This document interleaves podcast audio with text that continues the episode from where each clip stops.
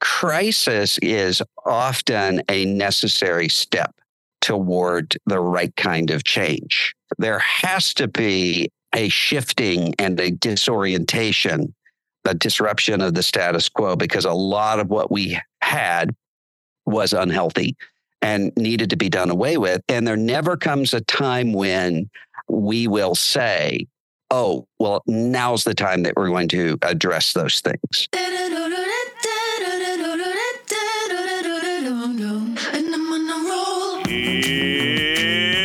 It's watering time, everybody. It's time for Apollos Watered, a podcast to saturate your faith with the things of God so that you might saturate your world with the good news of Jesus Christ. My name is Travis Michael Fleming, and I am your host.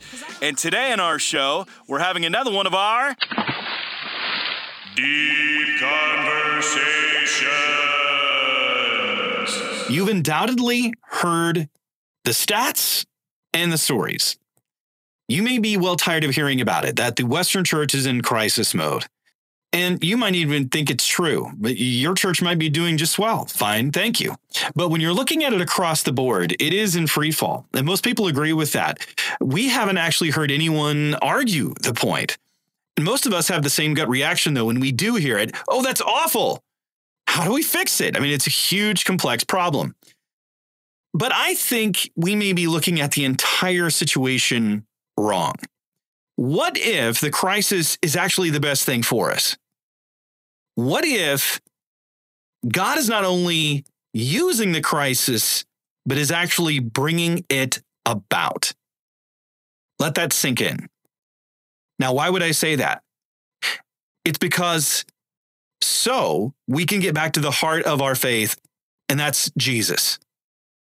See, we can get caught up in power plays and culture wars. We can get caught up in feeling our way of life is being threatened and it threatens our understanding of the world. It threatens our understanding of how the world operates and our place within it. But God calls us back to Himself. Today, I'm having an important conversation with a very influential and perceptive pastor and theologian in his own right. He's a writer and speaker and has held the position of president of the Ethics and Religious Liberty Commission and is currently the editor in chief of Christianity Today. If you don't know the voice from the opening, the description probably gave it away. Today, we are talking with Russell Moore about his brand new book, Losing Our Religion An Altar Call for Evangelical Christianity. Russell has been through the wringer in the past few years because he has taken principled stands for the faith. Specifically, that Christians are called to look, act, and sound like Jesus. Now, that sounds crazy because it's so obvious. Of course, we are to look, act, and sound like Jesus. But it doesn't take too much to go online, see some clips, watch the news, and Christians really aren't looking, acting, and sounding like Jesus. And we're going to see that when we don't look, act, and sound like Jesus, we lose more than our credibility. We lose a piece of ourselves. I don't know if you grew up in a church that did altar calls, but I did. And altar calls are about one thing repentance. That's what this book is about. It's provocative. I got to ask about the problem with revival. Why wouldn't God want to revive us in the midst of this? Will He? I mean, I hope He does, but what if He revives without things changing? Hmm, how can we become modern day pagans? What about the power plays that we see being brought out politically within churches and in denominations? What about patriotism versus Christian nationalism? And we even talked about how some of our recent legal wins may actually not have the long term effects that we hope for. It actually could go the other way. It was a short and fascinating conversation with one of the more important voices of our day, and I hope and pray that God might use it to encourage you, to make you think and act in such a way that is pleasing to Him. Now, let's get to my conversation with Russell Moore. Happy listening.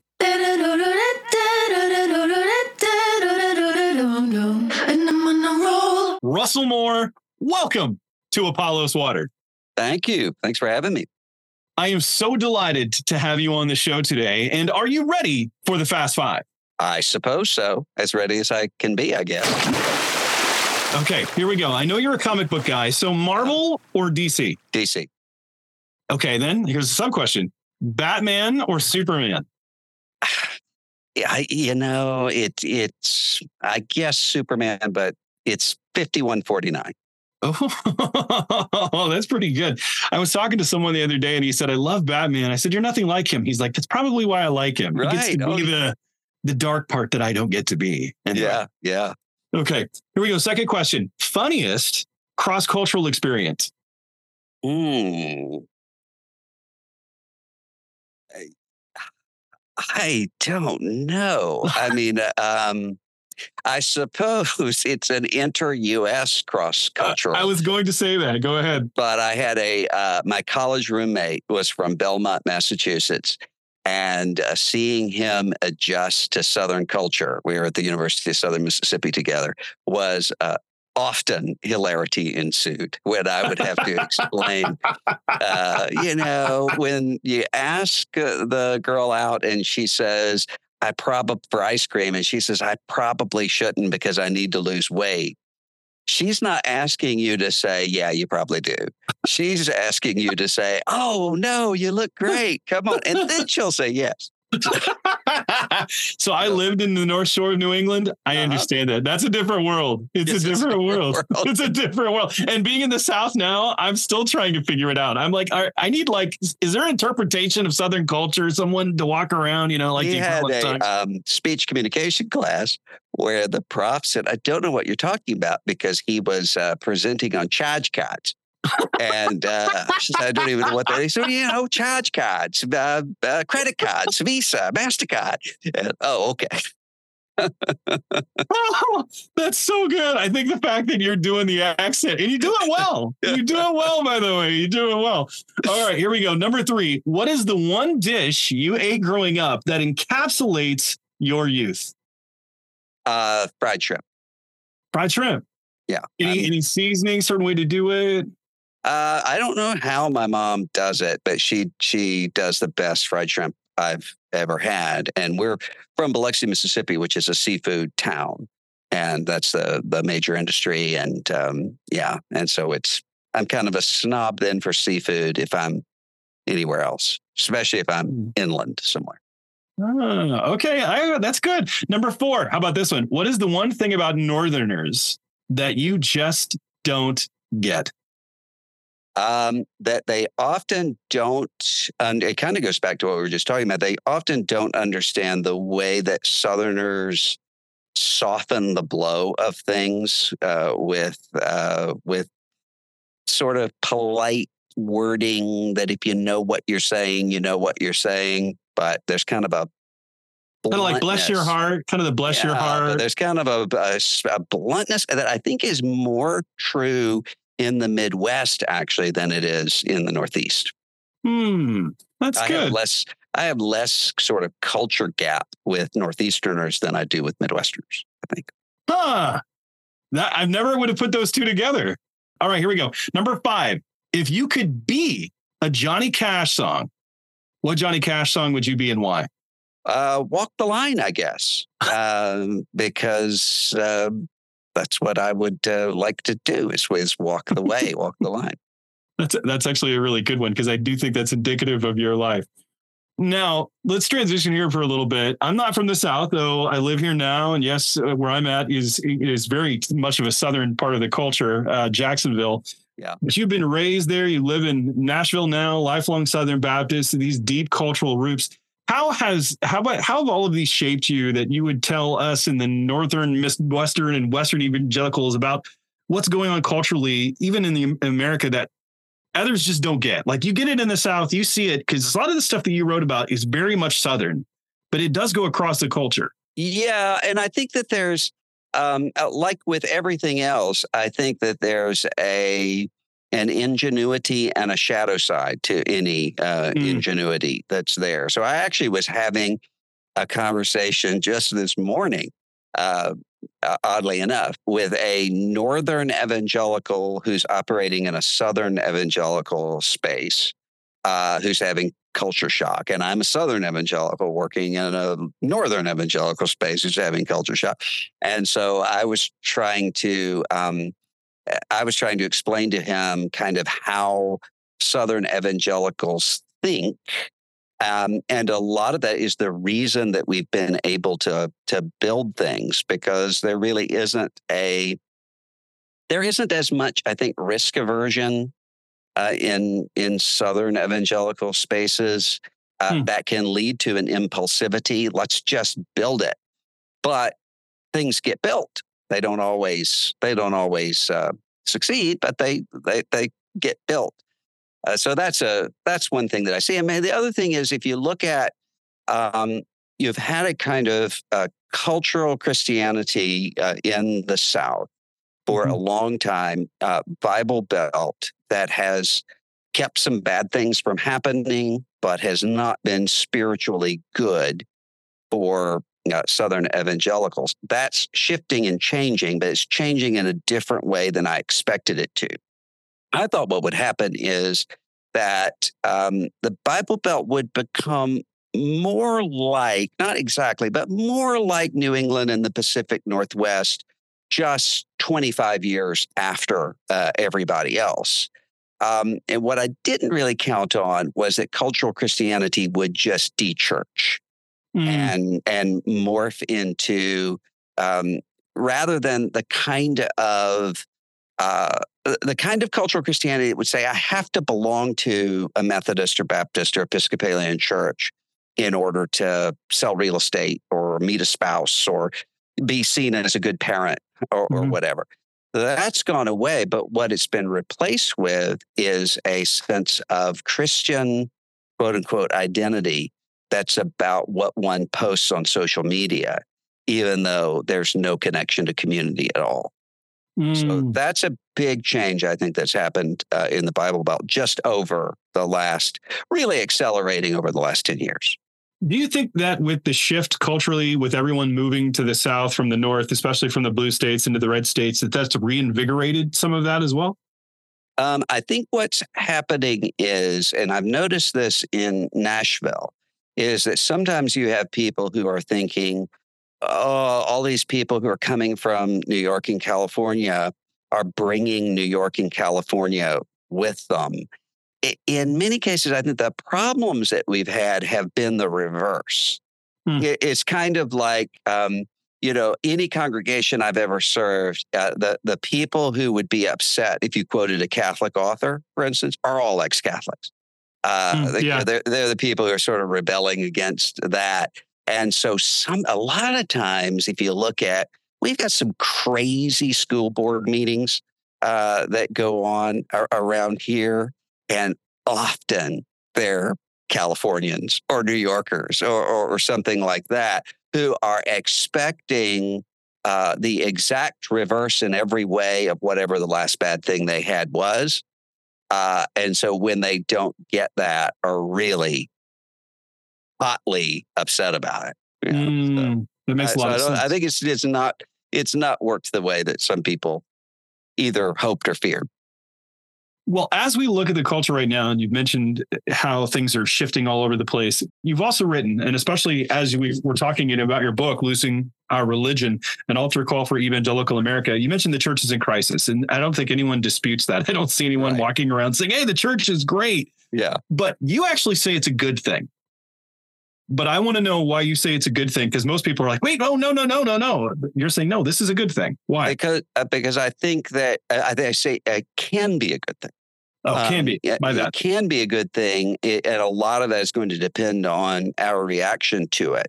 But mm. I think that crisis is often a necessary step uh, toward the right kind of change. Uh, so if you think about it, I, I was talking to a guy uh, not long ago who was really worried because he said, I think I'm going through a midlife crisis. And I said, Great. And he said, Why do you say great? And I said, For two reasons. I mean, one, you're not really going through a midlife crisis in a stereotypical kind of way if you know it's a midlife crisis. people, people who are falling apart don't know they're going through a crisis. But secondly, because it's much, much better to have that crisis now of figuring out, you know, what's the meaning of my life? What am I doing? Than to go through that kind of crisis on your deathbed. And so just look and see what God is doing in the crisis and what God's bringing out of it. And I think the same thing really applies to to the church. There there has to be a a shifting and a disorientation, um, a disruption of the status quo, because a lot of what we had was unhealthy and needed to be done away with. And there never comes a time when uh, we will say, oh, well, now's the time that we're going to address those things. So it's kind of like with a lot of, um, for instance, a lot of the kind of megachurch uh, scandals that we have mm-hmm. seen over the past several years, and there've been a lot of them.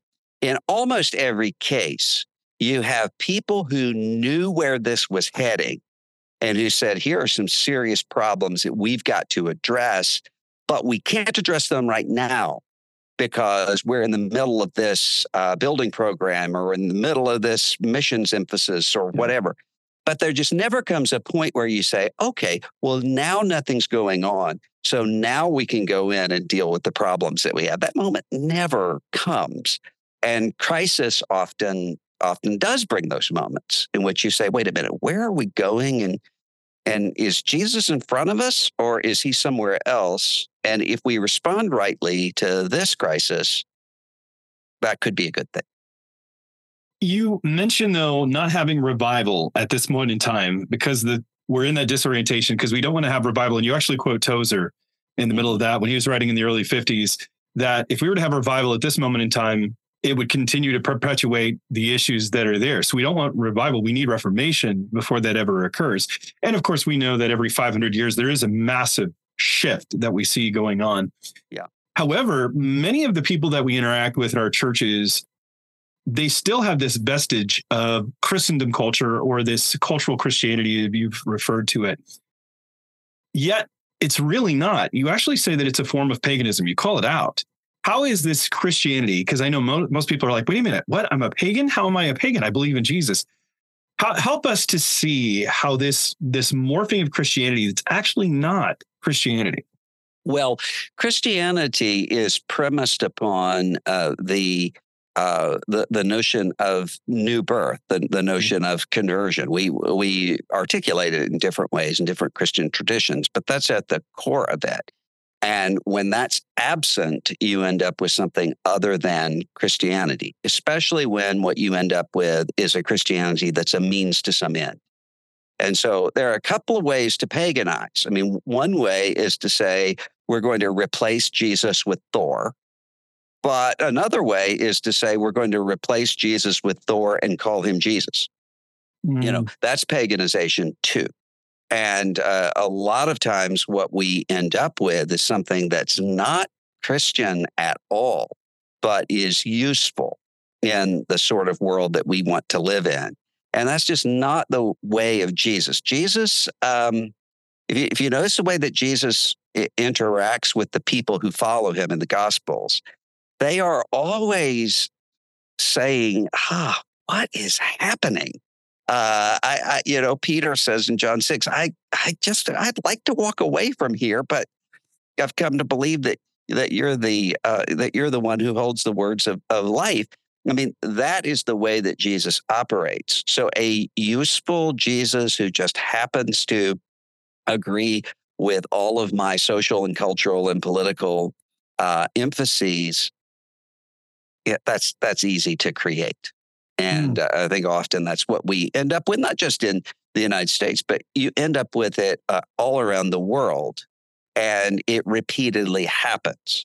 So look, for instance, at the Russian Orthodox Church, a really extreme uh, example, which in many cases was, at least in some sectors of it, heroic in mm-hmm. combating uh, Soviet domination, but now, at least at the leadership level, has become an extension of Putin and Putinism. Uh, well, that's that's any authoritarian wants that. And you always want that because you want to have the ability to have that that totalizing sort of secular authority. If you come against me, I'm going to do bad things to you. But you also want, if you can get it, the kind of authority that says, if you go against me, you're going against God. mm. and you're going to hell. And so that becomes then a useful tool. And that's that's a perpetual temptation, but it's one that Jesus rejected. The Constantinian temptation in a way. Yeah. We've come from circles, we come from similar tribes where people talk about fighting for truth. But when we get into this idea, we find out it's often not truth itself, but it's a cultural fabrication. It's power. It's this idea of identity. You you mentioned this um, a lot in the book.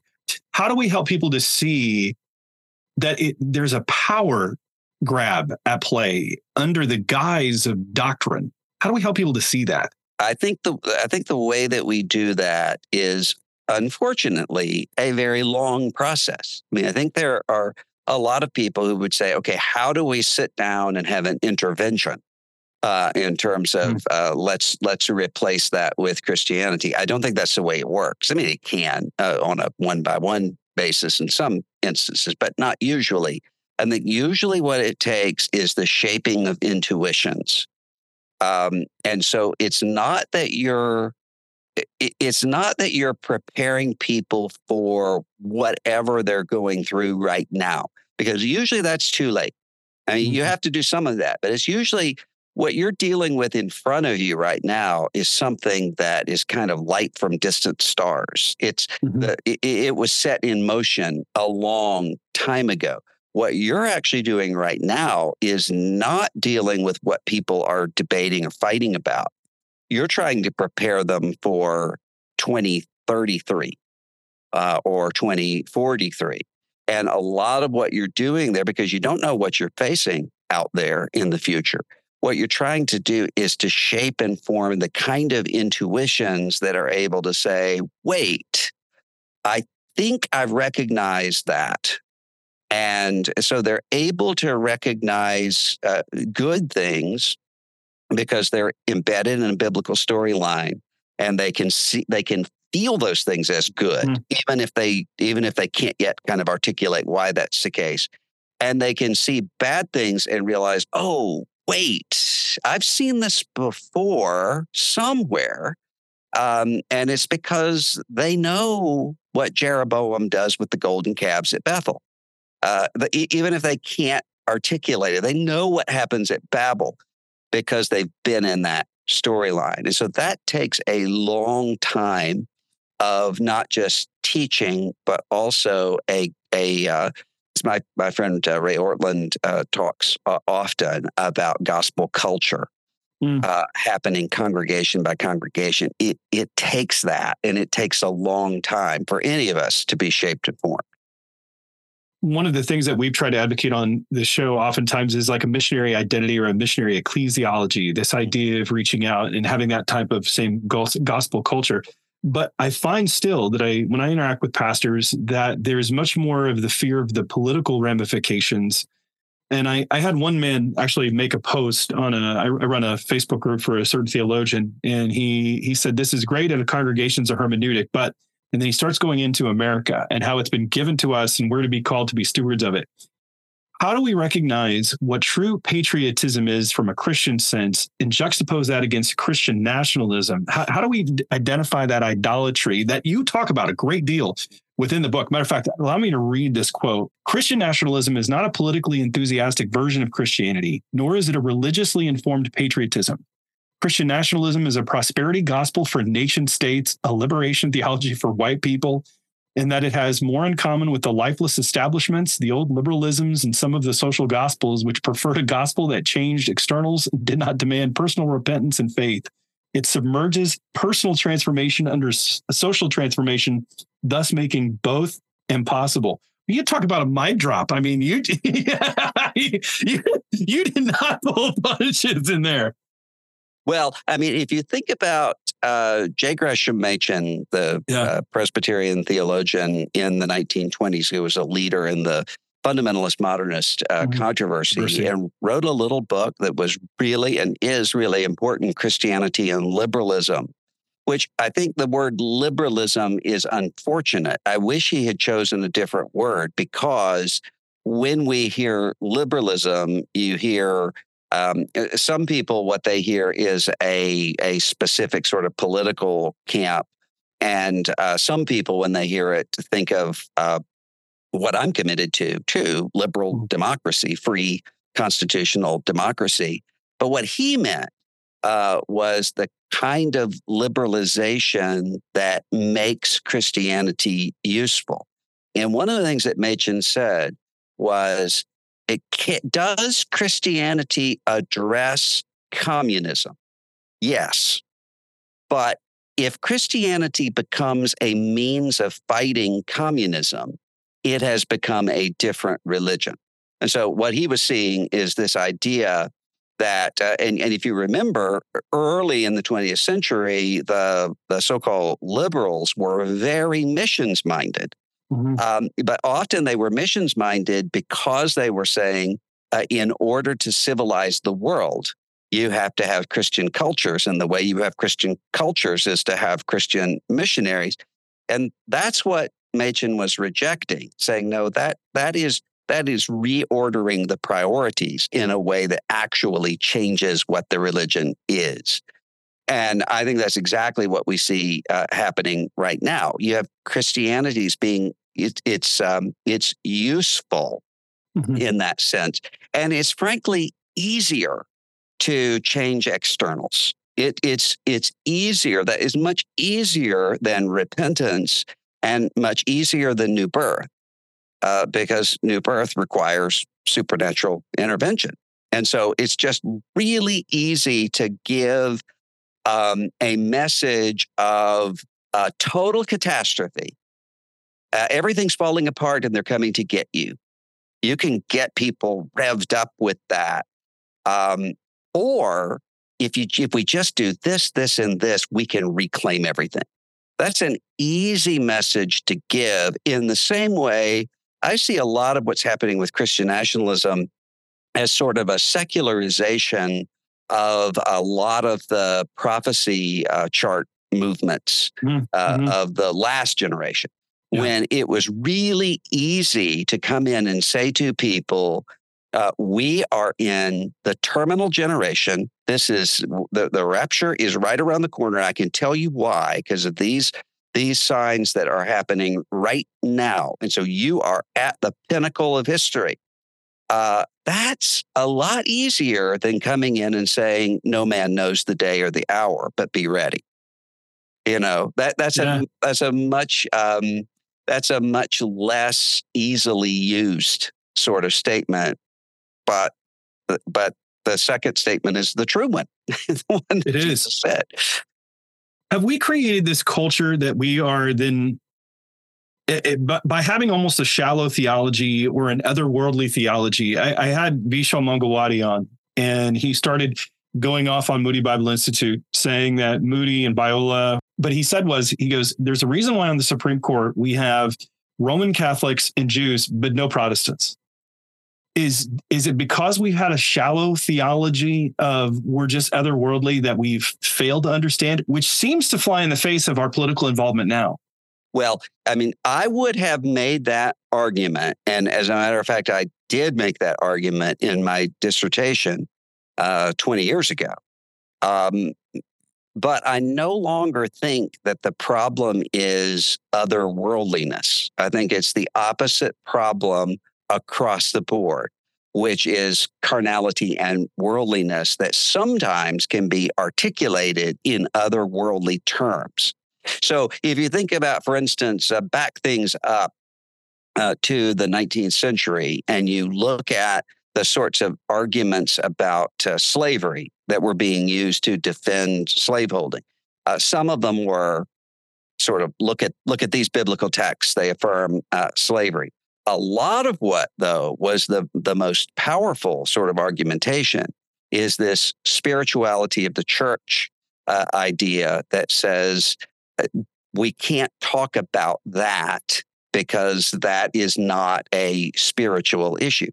Well, is that otherworldliness? No, that's carnality because you had people with an interest in keeping the enslavement of human beings going but they could use otherworldly arguments to say, wait, wait, wait, when you talk about that, now you're now you're talking about something that's a justice issue and that's a justice issue is not a gospel issue So I don't think that it's otherworldliness, and I think uh, I think the reason, for instance, that you see uh, Roman Catholics, and I mean even in the case of Justice Gorsuch, he's an Episcopalian now, but comes from a Catholic uh, background.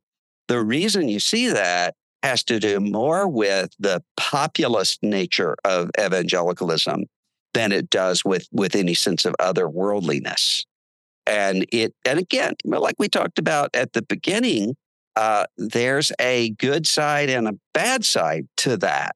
The the good side is uh, you're able to evangelize the Western frontier uh, mm-hmm. with people who are going out and just setting up tents and preaching the gospel.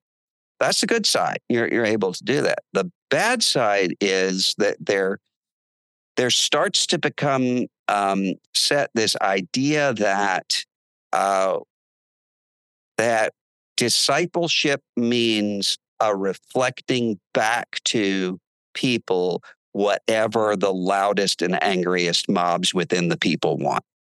Mm. And once that starts to happen, then you really can't uh, end up with a kind of reflection. Uh, you, you end up instead with populist movements and they burn themselves out. And I think that is more more to blame than any sense of of uh, well, we're not going to give ourselves to the life of the mind because we're not going to be here. I, I just don't mm-hmm. think that that was the primary problem. Do you think going forward that we're going to see more of the life of the mind and a holistic faith at the whatever this is, this disorientation moment, that coming out on the other side, let's say that there's a, I hate to say remnant because there's talking about millions of people. That seems mm. strange. But do you see that there's going to be more of a revival and a more of a robust theological framework? Because looking at the denominational, the Pew released the the numbers on denominations and all went down except two, the Assemblies of God and PCA, and of course Tim Keller giving much more of a life of the mind idea. But I'm seeing other rumblings of others that are saying, no, no, no, I want more. I want to go deeper. I'm tired of this McDonaldization of the church and this very floaty, you know, surface spirituality. I want to go deeper. And of course, there's the other danger. But do you think it's going to be stronger as a result of going have, through this disorientation? I have mixed feelings about that. And and the reason I do is because when I was starting out in ministry, I assumed that the problem was a lack of theological depth. Uh, when you're looking around at Bible Belt cultural Christianity, mm-hmm. my assumption was because there is so little uh, theology, there's a lot of emphasis on evangelism and missions, and that's great. Uh, there's a lot of emphasis on maintaining programs, but there's there's not a lot of deep theology. Uh, that the way we counter that is with theological depth. What I came to see over time is that you could end up with all the same problems of cultural Christianity, but just with a group of people who are um, stroking their chins and uh, blasting people with theological arguments instead of evangelizing their neighbor. And that's yeah. not a good. That's not a good trade. And uh, and so that we need to have a deeper theological reflection, but theology is not enough. Hmm. And so there's a there's a reason why, just as uh, with a human being, uh, you, you can't be ChatGPT in the flesh, you know, just algorithmic data. Of course. You, you instead have to have uh, reason and imagination and affection and intuition and all of those things together to be a holistic uh, person. I think the same thing is true of the church. And sometimes what we do is when we emphasize one of those things, we end up doing exactly what Paul says you can't do with the body of Christ, which is for the eye to say to the hand, I have no need of you. So, where I think we'll have um, health is when you have tension with one group of people saying, wait, we really need to step back and look at this theologically. And another group of people who are saying, yes, but we have an urgency to share the gospel. And another group of people who are saying, we have neighbors who are hurting around us. let's do that. That that kind of tension is actually healthy because it causes everybody else to see things when it's working the right way. It causes people to see things that they wouldn't ordinarily see. And so, if uh, a healthy gospel Christianity, I think, will look like that.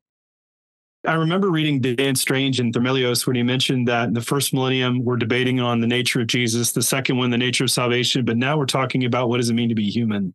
Yeah. And this idea of holistic embodiment, the emotional side, even the, the as you've mentioned, I, I, when you mentioned we have a thin relational place we're at right now, the technology, we're stretched so thin, we have these pseudo connections, but they're thin. Yeah. So we need to have those thicker relationships. And you also mentioned the story, seeing ourselves in the biblical story rather than just seeing as an add on, but finding ourselves in it, which is that formation mm-hmm. idea, which isn't just taught, it's actually seen and exhibited within the cultural confines of where we're at.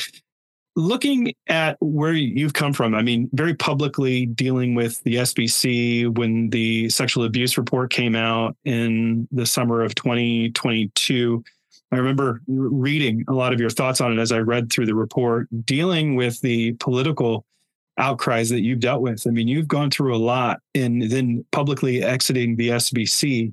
How has that been for you since that time? Has it been a relief? Has it been, I'm looking over my shoulder?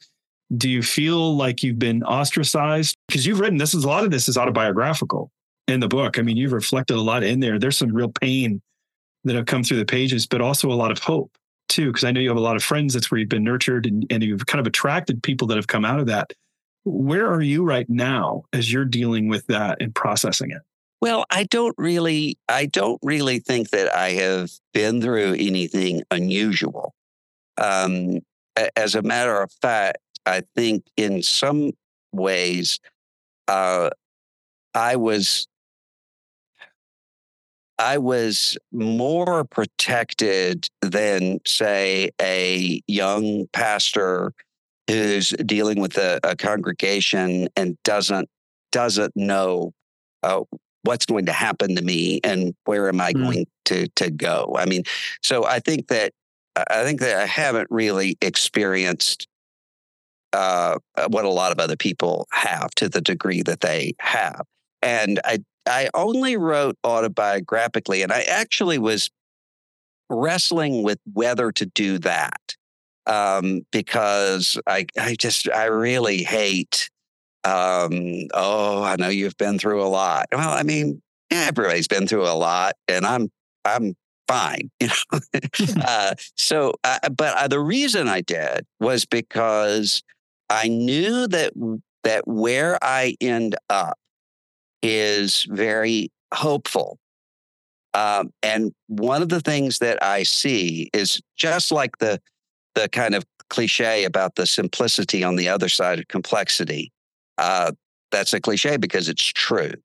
Mm-hmm. That there's a kind of hope that can that is just naivete or willful blindness to the problems that are there or refusal to to speak about those those problems and I wanted to say, no, I I see the problems and I've, I've lived through the problems and I'm still a Christian. And there's a reason why I'm still a Christian. And it's because uh, exactly what um, what uh, the, the crowd say at the end of John 10, John uh, the Baptist did no signs, but everything he told us about this man, Jesus, was true. And so I'm able to say, okay, I have reevaluated everything. Um, I, I've gone through this time of of thinking all of this through, and where I've ended up is with a sense of, well, a lot of it needed to go, but everything that they, and by they I mean not the uh, Southern Baptist sort of uh, ruling structure, but the the churches, the the people who raised me, in Southern Baptist life. Everything they told us about, everything they told me about Jesus was true. And there, there's more that was true. And there were other things they told me that weren't. But that was. And I'm even more convinced uh, about the truth of the gospel than I was before. And I'm even more hopeful about the advance of the of the gospel and the and the future of the church than I was before. Hmm. Because mm. I don't see it as dependent on um, the institutional uh, structures in the same way that I was. And I'm a, a huge believer in institutions and in denominations. I mean, it's I'm still not used to the fact that I'm in a non-denominational church. We love our church, but it's just I'm the last person on earth to be involved in anything non-denominational because um, I I really believe that institutions, when they're working well, are meant to have that long term sort of uh, influence that's longer than any one uh, given human life. And so that's that's why I gave so much of my life to shoring up an institution and to shoring up a denomination. But we're at a point right now where I'm able to step back and say, okay, God is not though bound to that and is is doing a lot of things even as as um, a lot of the structures are falling and a lot of the other structures have become decadent god's still at work mm. and, uh, and and the gospel's still going forward and i i believe that I remember discussing with Malcolm Guite. He says, "Hey, even if we get down to twelve, we're good." Yeah, even if we get down to eleven, we're good. We get down to twelve and one leaves, we're good. That's an encouragement, though. I think we need that yeah. encouragement because it can seem like the sky is falling. But yeah, when I look at how God has brought, I mean, I know we could get into the topic of immigration, but I worked with immigrants for many, many years, and I and in seeing so many of them come from Christian backgrounds and seeing them reinvigorate the church. Being in New England, seeing the white evangelical churches were in decline, but the global evangelicals who were brought in were bringing new life in this incredible way and giving me believable hope and an opportunity for those who don't yet know Jesus. I mean, we had Muslims coming to services, Hindus. They were inquiring because God is doing a work globally. Yeah. I sometimes wonder where if we're in the way. We're getting yeah. in the way of that with some of our religiosity. So in in a lot of ways we are. When you think about a lot of things that are being exported out from the United States, uh, I'll often hear from um, faithful African Christian pastors who are saying, just when I start discipling my people, they start getting prosperity gospel uh, material from, and it's all from the U.S. Uh, yeah. That's that sort of thing. But if you look at what I was just talking to a Canadian uh, yesterday, who was talking about the state of the Canadian uh, church, which of course is very Western European. Yeah. And he said, "You're you're you're seeing that continued irrelevancy and decline. But where you see churches that are thriving, they're Nigerian, they're Korean, they're uh, they're they're people who North African. They're mm-hmm. people who are who are really re-enlivening uh, Christianity with a kind of Christianity often that has been forged, at least you know, sometimes just a generation back, but has been forged by um, minority status over against Islam or over uh, over against Hinduism or something, or over against uh, Chinese uh, state secularism. And that's actually Christianity does best yes. in those circumstances. I am in total agreement. One of the things that you mentioned that was another eye opening thing for me, you talk about the Church of Ireland. And, or the Roman Catholic Church in Ireland, you mentioned the sexual abuse scandals that were there, the failure to people to believe it when it finally came out. And then you you put a tie on it that I wasn't anticipating, where you mentioned how it wasn't too long after that, then they vote in favor of abortion, almost like nationwide. And you basically say that the onus and the reason for that vote was because of what happened before, their failure to do it because they lost credibility and authority in public life.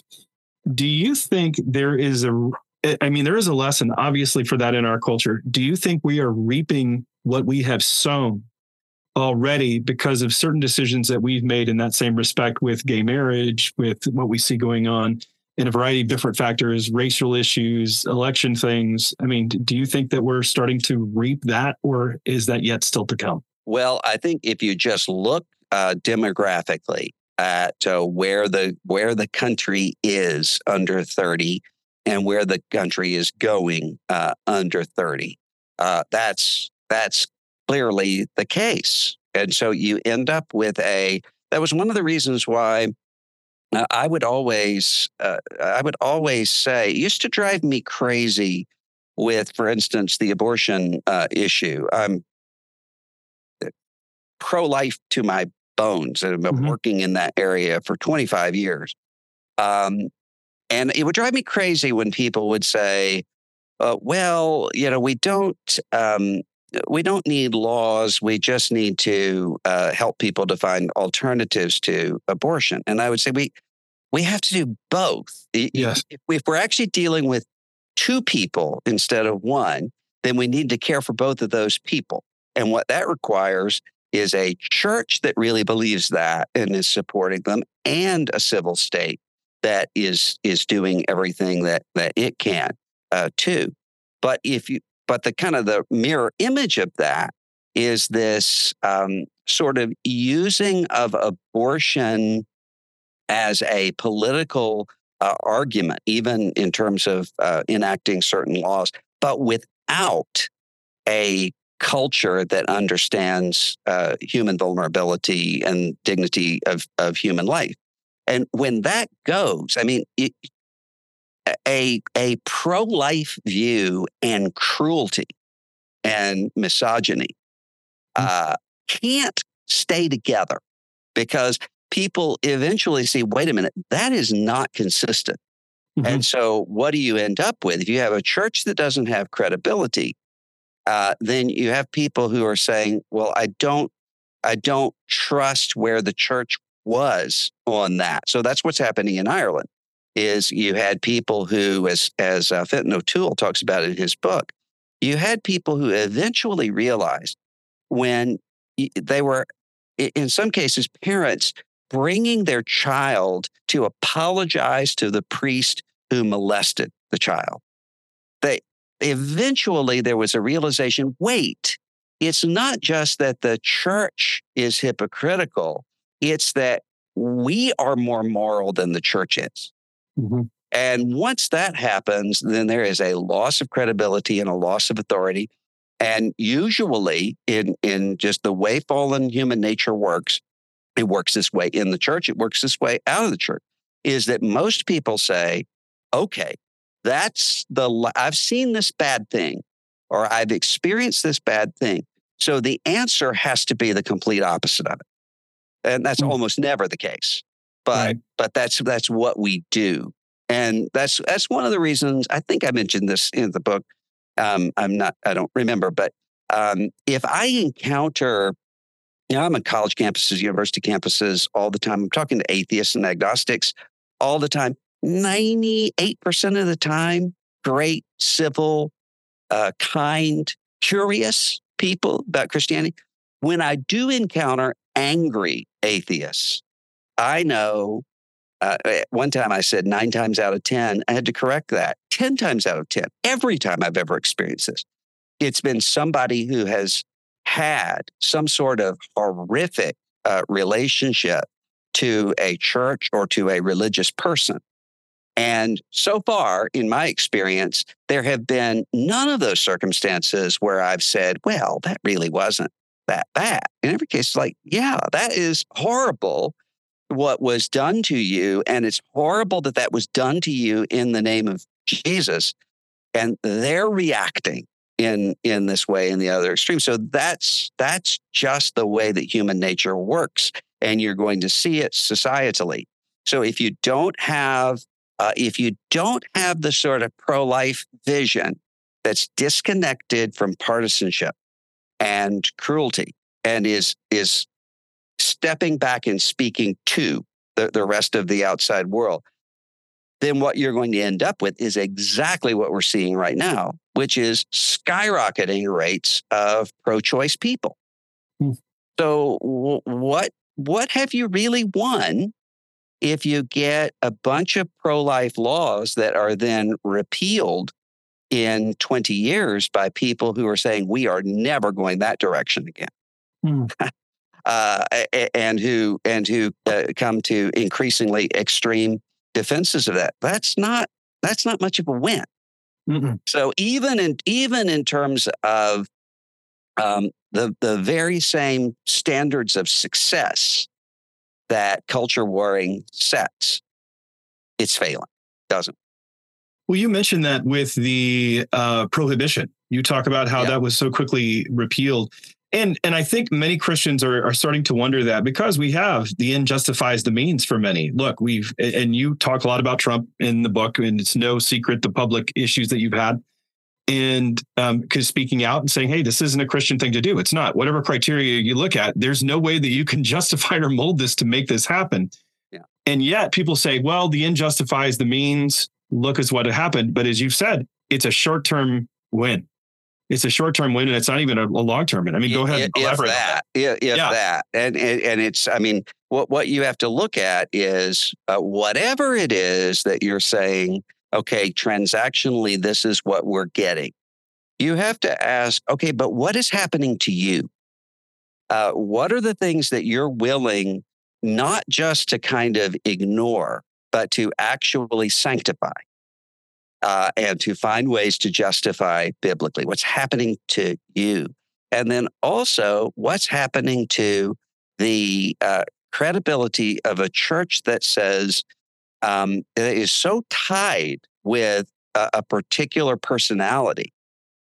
Uh, uh especially when, and I said this to some people one year at the March for Life, uh, when President Trump uh, addressed the March for Life, and it wasn't the way that previous presidents would do, which is to say, you know, I'm with you and thank you for what you're doing. It was essentially a, a campaign speech. And I said, you know, like just in terms of pragmatic persuasion, if you're dealing with a person this unpopular with under 30s, and you are saying this is what the pro life movement is to be pro life is to have a red golf cap on, then what do you think's going to happen to the pro life movement? I mean, just put aside all of my moral and constitutional and mental health and everything else sorts of uh, problems that I have there. Even just on your own terms, that's not uh, that's not a win. Hmm. Well, I know that we've come to the end of our time. You're a very busy man. We like to end our show because we are Apollos Watered. We want to water people's faith.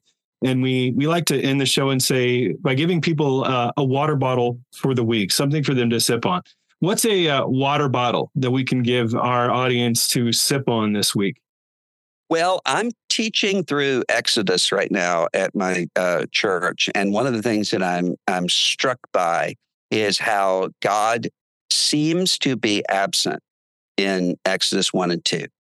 Uh, just doesn't seem to be involved at all. And yet he is. God heard his people and he knew, uh, Exodus 2 says. And so God is at work in all of these ways that we're not seeing, both in terms of the broader world, but also in terms of our own personal lives. And that's part of what that Hebrews 11 walk of faith is about.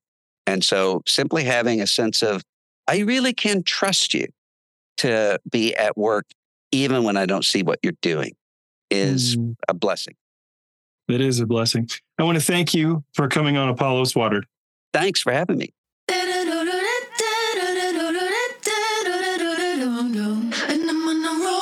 Russell has been through it in the last few years.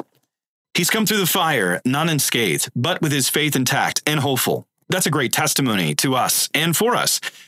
I actually let Russell riff on a couple of topics from the book, and we honestly barely scratched the surface of the things that he covered in it. We didn't have that much time. I mean, he was talking about losing our credibility, losing our authority, our identity, our integrity, and stability. And all of those are true. In each chapter, he outlines both how we lost those elements and what we can do in response. That's where the encouragement comes. And if you've been paying attention to Russell's journey and writings over the past couple of years, it sort of distills it all in one place. It is certainly uncomfortable at various places in the book. I mean, he really does poke and prod. And in the book, he calls us both individually and as the church to repentance, not in a mean spirited or holier than thou kind of way, but in a genuine, let's follow Christ sort of way. He's hopeful, at least in part, as he said, because for all of the things the church of his youth got wrong, and I think we can all say the church churches of our youth got some things wrong, and for all of the things we've had to jettison, we can see that honestly, oftentimes it got Jesus right. And that's the main thing. I particularly loved his water bottle for the week. That in Exodus 1 through 2, when it seemed God wasn't there, he heard and responded to his people. I love the words of Francis Schaeffer He is there and he is not silent. We can be tempted to think that God isn't there in our lives, that he's not at work in our culture. But he knows, he sees. And we can trust that he is at work in both the world at large and in our lives in particular. He is at work in your life. As John Piper has said, God is doing 10,000 things right now in your life, and you might be only aware of one of them. He sees what's going on with you. He sees what's going on in our culture. He is there, and he's not silent. Even when we can't see him, he's there. That's a good word. I want to encourage you to check out our website, apolloswater.org, and learn about our watering weekends because we would love to be able to come and visit your group or your church as we help equip others in their missionary encounter with Western culture. I want to thank our Apollos Watered team for helping to water the world. This is Travis Michael Fleming signing off from Apollos Watered. Stay watered, everybody. And I'm on a roll.